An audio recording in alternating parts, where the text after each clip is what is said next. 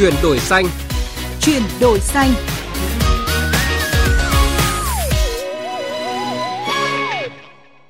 Biên tập viên Thủy Tiên và Bá Toàn xin kính chào và cảm ơn quý vị đã đồng hành cùng chúng tôi trong chương trình Chuyển đổi xanh ngày hôm nay. Sau đây là nội dung chính sẽ có trong chương trình. Chuyển đổi xanh, sử dụng công nghệ tòa nhà thông minh là xu thế tất yếu. Giải pháp nào để Việt Nam đạt được mục tiêu giảm phát thải dòng bằng không vào năm 2050? Hành trình xanh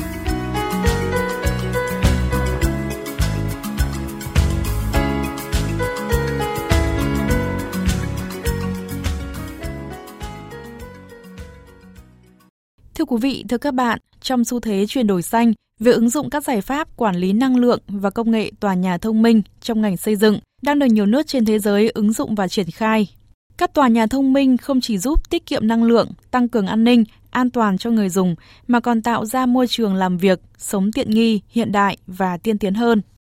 Các nước như Mỹ, Trung Quốc, Nhật Bản, Hàn Quốc, Đức, Anh, Pháp đang là những nơi có sự phát triển mạnh mẽ về tòa nhà thông minh – Đặc biệt tại Trung Quốc, tòa nhà The Crystal ở Hồng Kông được xem là tòa nhà thông minh tiên tiến nhất thế giới. Tòa nhà này đang được trang bị các công nghệ tiên tiến như hệ thống quản lý năng lượng, hệ thống điều khiển ánh sáng tự động, hệ thống thông gió tự nhiên, hệ thống thu thập dữ liệu để giám sát và quản lý các hoạt động trong tòa nhà.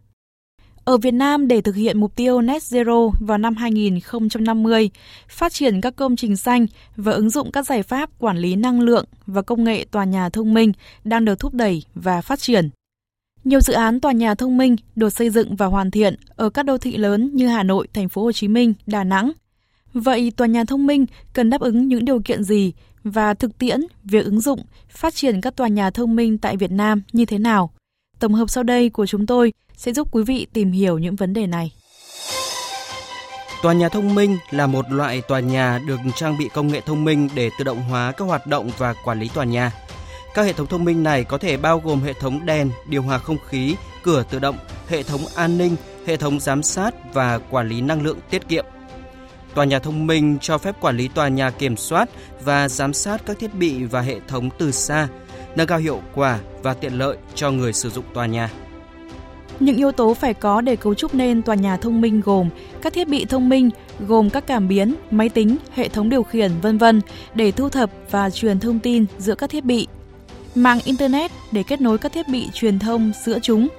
Hệ thống chiếu sáng và nhiệt thông minh giúp tiết kiệm năng lượng và tăng tính tiện ích cho tòa nhà.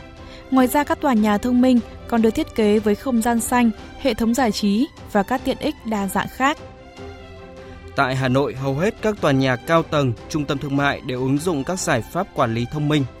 Nhiều công trình đã phát huy được hiệu quả cũng như lợi ích mà hệ thống quản lý tòa nhà và căn hộ thông minh mang lại. Có thể kể đến một số tòa nhà lớn, công trình trọng điểm như Trung tâm Hội nghị Quốc gia, Bảo tàng Hà Nội, tòa nhà VNPT. Trong đó, Trung tâm Hội nghị Quốc gia là một trong những công trình tiêu biểu ứng dụng hệ thống thiết bị điều khiển chiếu sáng thông minh theo tiêu chuẩn của Hiệp hội Điều khiển Chiếu sáng Thế giới. Toàn bộ các nhóm đèn tại các khu vực quan trọng có thể điều khiển bật tắt, điều chỉnh độ sáng tại các khu vực bằng các nút nhấn bằng điều khiển cảm ứng hoặc điều khiển tại trung tâm thông qua giao diện mô phỏng hệ thống trên màn hình máy tính. Một công trình điển hình khác là Trung tâm điều hành khai thác và phát triển các dịch vụ tin học viễn thông thuộc Tổng công ty Bưu chính Viễn thông Việt Nam, là tòa nhà được xây dựng có các trang thiết bị hiện đại, gồm các hệ thống dịch vụ phức tạp, hoạt động độc lập, đòi hỏi phải xây dựng một giải pháp tích hợp toàn diện nhằm tập trung hóa và đơn giản hóa việc giám sát, vận hành và quản lý tòa nhà. Giải pháp tích hợp cho phép nâng cao hiệu suất của tòa nhà bằng cách giảm chi phí nhân công, chi phí năng lượng, cung cấp môi trường làm việc tiện nghi và an toàn cho cán bộ, nhân viên làm việc trong nhà và khách đến làm việc với các đơn vị tại tòa nhà. Theo ông Nguyễn Anh Tiến, Tổng Giám đốc Công ty Cổ phần Giải pháp Tòa nhà Thông minh IBS, thị trường xây dựng Việt Nam dù đang gặp phải một số khó khăn trước mắt, vẫn đang phát triển theo xuống phát triển chung của thế giới, đó là đầu tư xây dựng các tòa nhà tiết kiệm năng lượng, thân thiện với môi trường và thuận tiện cho người sử dụng. Đối với các tòa nhà, căn hộ thông minh ứng dụng các giải pháp tích hợp IPMS và IBS khi đi vào hoạt động sẽ tiết kiệm khoảng 15 đến 30% trên tổng số điện năng tiêu thụ, giúp cho các chủ đầu tư quản lý tòa nhà, căn hộ một cách hiệu quả và dễ dàng hơn.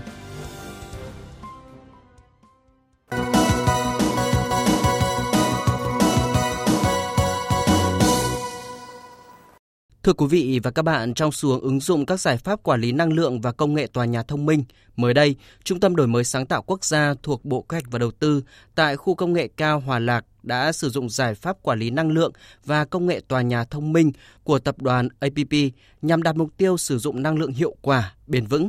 ghi nhận của phóng viên Đài Tiếng Nói Việt Nam. Cơ sở mới của Trung tâm Đổi mới sáng tạo quốc gia tại khu công nghệ cao Hòa Lạc, NIC Hòa Lạc, đóng vai trò quan trọng trong việc kết nối với mạng lưới các trung tâm đổi mới sáng tạo trên toàn cầu, góp phần nâng cao vị thế của Việt Nam, thực hiện mục tiêu trở thành điểm đến của đổi mới sáng tạo trong khu vực và trên thế giới. Trực thuộc Bộ Kế hoạch và Đầu tư, NIC Hòa Lạc có diện tích gần 5 hecta là trung tâm đổi mới sáng tạo đầu tiên được xây dựng theo chuẩn mực quốc tế tiên tiến nhất tại Việt Nam – bao gồm một trung tâm hội nghị quốc tế và không gian văn phòng thông minh cho các quỹ đầu tư, công ty công nghệ lớn, start-up, doanh nghiệp nhỏ và vừa. Ông Vũ Quốc Huy, Giám đốc Trung tâm Đổi mới sáng tạo của Bộ Kế hoạch và Đầu tư NIC cho biết. Trung tâm Đổi mới sáng tạo quốc gia thúc đẩy cái việc phát triển hệ sinh thái đổi mới sáng tạo Việt Nam, hỗ trợ các doanh nghiệp đổi mới sáng tạo Việt Nam, phát triển nguồn nhân lực đổi mới sáng tạo và xây dựng vận hành mạng lưới đổi mới sáng tạo Việt Nam nhằm cái mục tiêu lớn à, của đất nước là thúc đẩy tăng trưởng kinh tế dựa trên nền tảng khoa học công nghệ và đổi mới sáng tạo. Quá trình thúc đẩy đổi mới sáng tạo của Trung tâm Đổi mới sáng tạo quốc gia tập trung vào công nghệ với 8 lĩnh vực trọng tâm là nhà máy thông minh, đô thị thông minh, truyền thông số, an ninh mạng, công nghệ môi trường, công nghệ y tế, công nghiệp bán dẫn và hydrogen xanh. Trong xu thế chuyển đổi xanh, NIC đã sử dụng giải pháp quản lý năng lượng và công nghệ tòa nhà thông minh của tập đoàn ABB nhằm đạt mục tiêu sử dụng năng lượng hiệu quả, bền vững. Ông Đoàn Văn Hiển, Chủ tịch Ban Công nghệ Điện ABB Việt Nam cho biết, giải pháp quản lý năng lượng của ABB giúp đội ngũ vận hành trung tâm NIC Hòa Lạc theo dõi và tối ưu hóa tiêu thụ năng lượng, giảm phát thải khí nhà kính, giúp tiết kiệm chi phí vận hành và đạt được mục tiêu bền vững. Giải pháp số thông minh này còn cung cấp dữ liệu thời gian thực và thông tin dự đoán, giúp người vận hành đưa ra quyết định thông minh và lên kế hoạch bảo trì kịp thời. Ông Hiền cũng nhấn mạnh các giải pháp của ABB không chỉ cung cấp công nghệ điện thông minh, an toàn và bền vững cho các công trình tòa nhà quan trọng của Việt Nam mà còn đóng góp chung vào nỗ lực hướng tới phát thải dòng bằng không của chính phủ. Ở Việt Nam mình thì phải tới 6-70% là vẫn là dùng điện than, rồi ngoài ra còn có dầu này, dầu khí này vân vân mọi thứ. Những cái điện năng lượng mặt trời hay là điện gió nó vẫn còn rất là hạn chế. Thì chính vì vậy mà mình cứ tiết kiệm được lượng điện bao nhiêu, tiết kiệm được năng lượng bao nhiêu thì chính là mình giảm được cái phát thải. Thì cái đấy là cái, cái, cái không phải là chỉ có nick không mà bất cứ một cái nền công nghiệp hay một cái building nào thì mình cũng đều nếu mà tiết kiệm được năng lượng thì mình cũng giảm thiểu được cái phát thải của khí CO2 là như vậy. Ngoài ra thì AB ờ, trong những năm vừa rồi phát triển một số cái sản phẩm khác nữa. Mình giảm được cái năng lượng là một chuyện, nhưng mà thứ hai là các cái sản phẩm của AB thì nó phải làm được bằng các vật liệu mà nó không ảnh hưởng đến tầng ozone. Cũng theo các chuyên gia, việc cung cấp tòa nhà thông minh cho các ngành đang thúc đẩy tăng trưởng kinh tế là một phần quan trọng của hành trình hướng đến các mục tiêu phát thải dòng bằng không của Việt Nam. Bà Trần Thu Phương, nhà sáng lập mạng lưới hiệu quả năng lượng Việt Nam cho rằng thì chúng tôi nhận thấy rõ cơ hội của công trình cân bằng năng lượng tại Việt Nam. À, cụ thể đó là về tối ưu những tài nguyên trong à, việc sử dụng về các vật liệu trong thiết kế, các phương án về uh, giải pháp thiết kế, xây dựng và vận hành các công trình tại Việt Nam và vẫn đảm bảo tiện nghi cho người sử dụng nhưng đồng thời sẽ giảm thiểu các cái tác động đến môi trường. Cũng theo bà Trần Thu Phương, việc ứng dụng các giải pháp quản lý năng lượng và công nghệ tòa nhà thông minh hay các công trình cân bằng năng lượng là xu thế tất yếu bởi hệ thống tự động hóa tòa nhà và quản lý năng lượng hiệu quả có thể giúp tăng cường hiệu suất năng lượng tới 25 đến 67%, cắt giảm chi phí vận hành và phát thải khí nhà kính, đồng thời cải thiện chất lượng môi trường làm việc.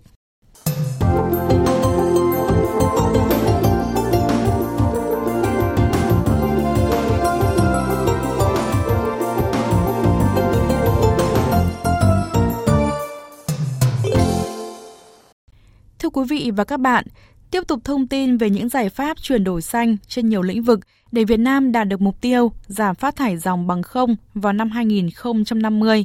Phóng viên Đài Tiếng Nói Việt Nam đã có cuộc trao đổi với giáo sư Daniel Kamen, thành viên hội đồng giải thưởng VinFuture và giáo sư về phát triển bền vững tại Đại học California, Hoa Kỳ. Mời quý vị và các bạn cùng nghe. Vâng, thưa giáo sư ạ, Việt Nam đặt mục tiêu sẽ đạt phát thải dòng bằng không vào năm 2050 và khi thực hiện mục tiêu này thì ngoài việc đóng góp vào công cuộc chung của thế giới là giảm phát thải khí nhà kính cũng như là chống biến đổi khí hậu thì việc chuyển đổi xanh sẽ mang đến cho Việt Nam những cái cơ hội gì ạ?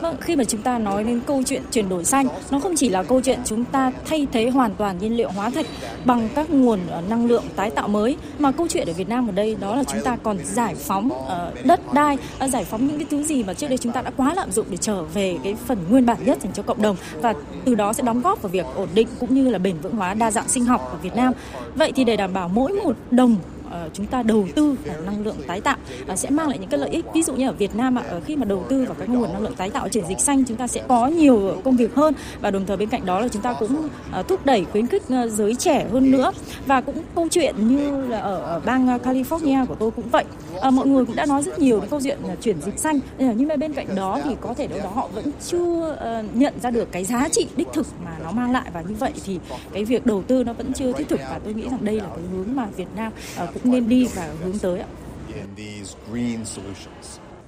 Vâng, vậy thì giáo sư có thể cho biết lĩnh vực nào ở Việt Nam có thể bắt đầu xanh hóa ngay ở giai đoạn này ạ? Unfortunately, it's not just one area, but there's no question. Vâng ạ,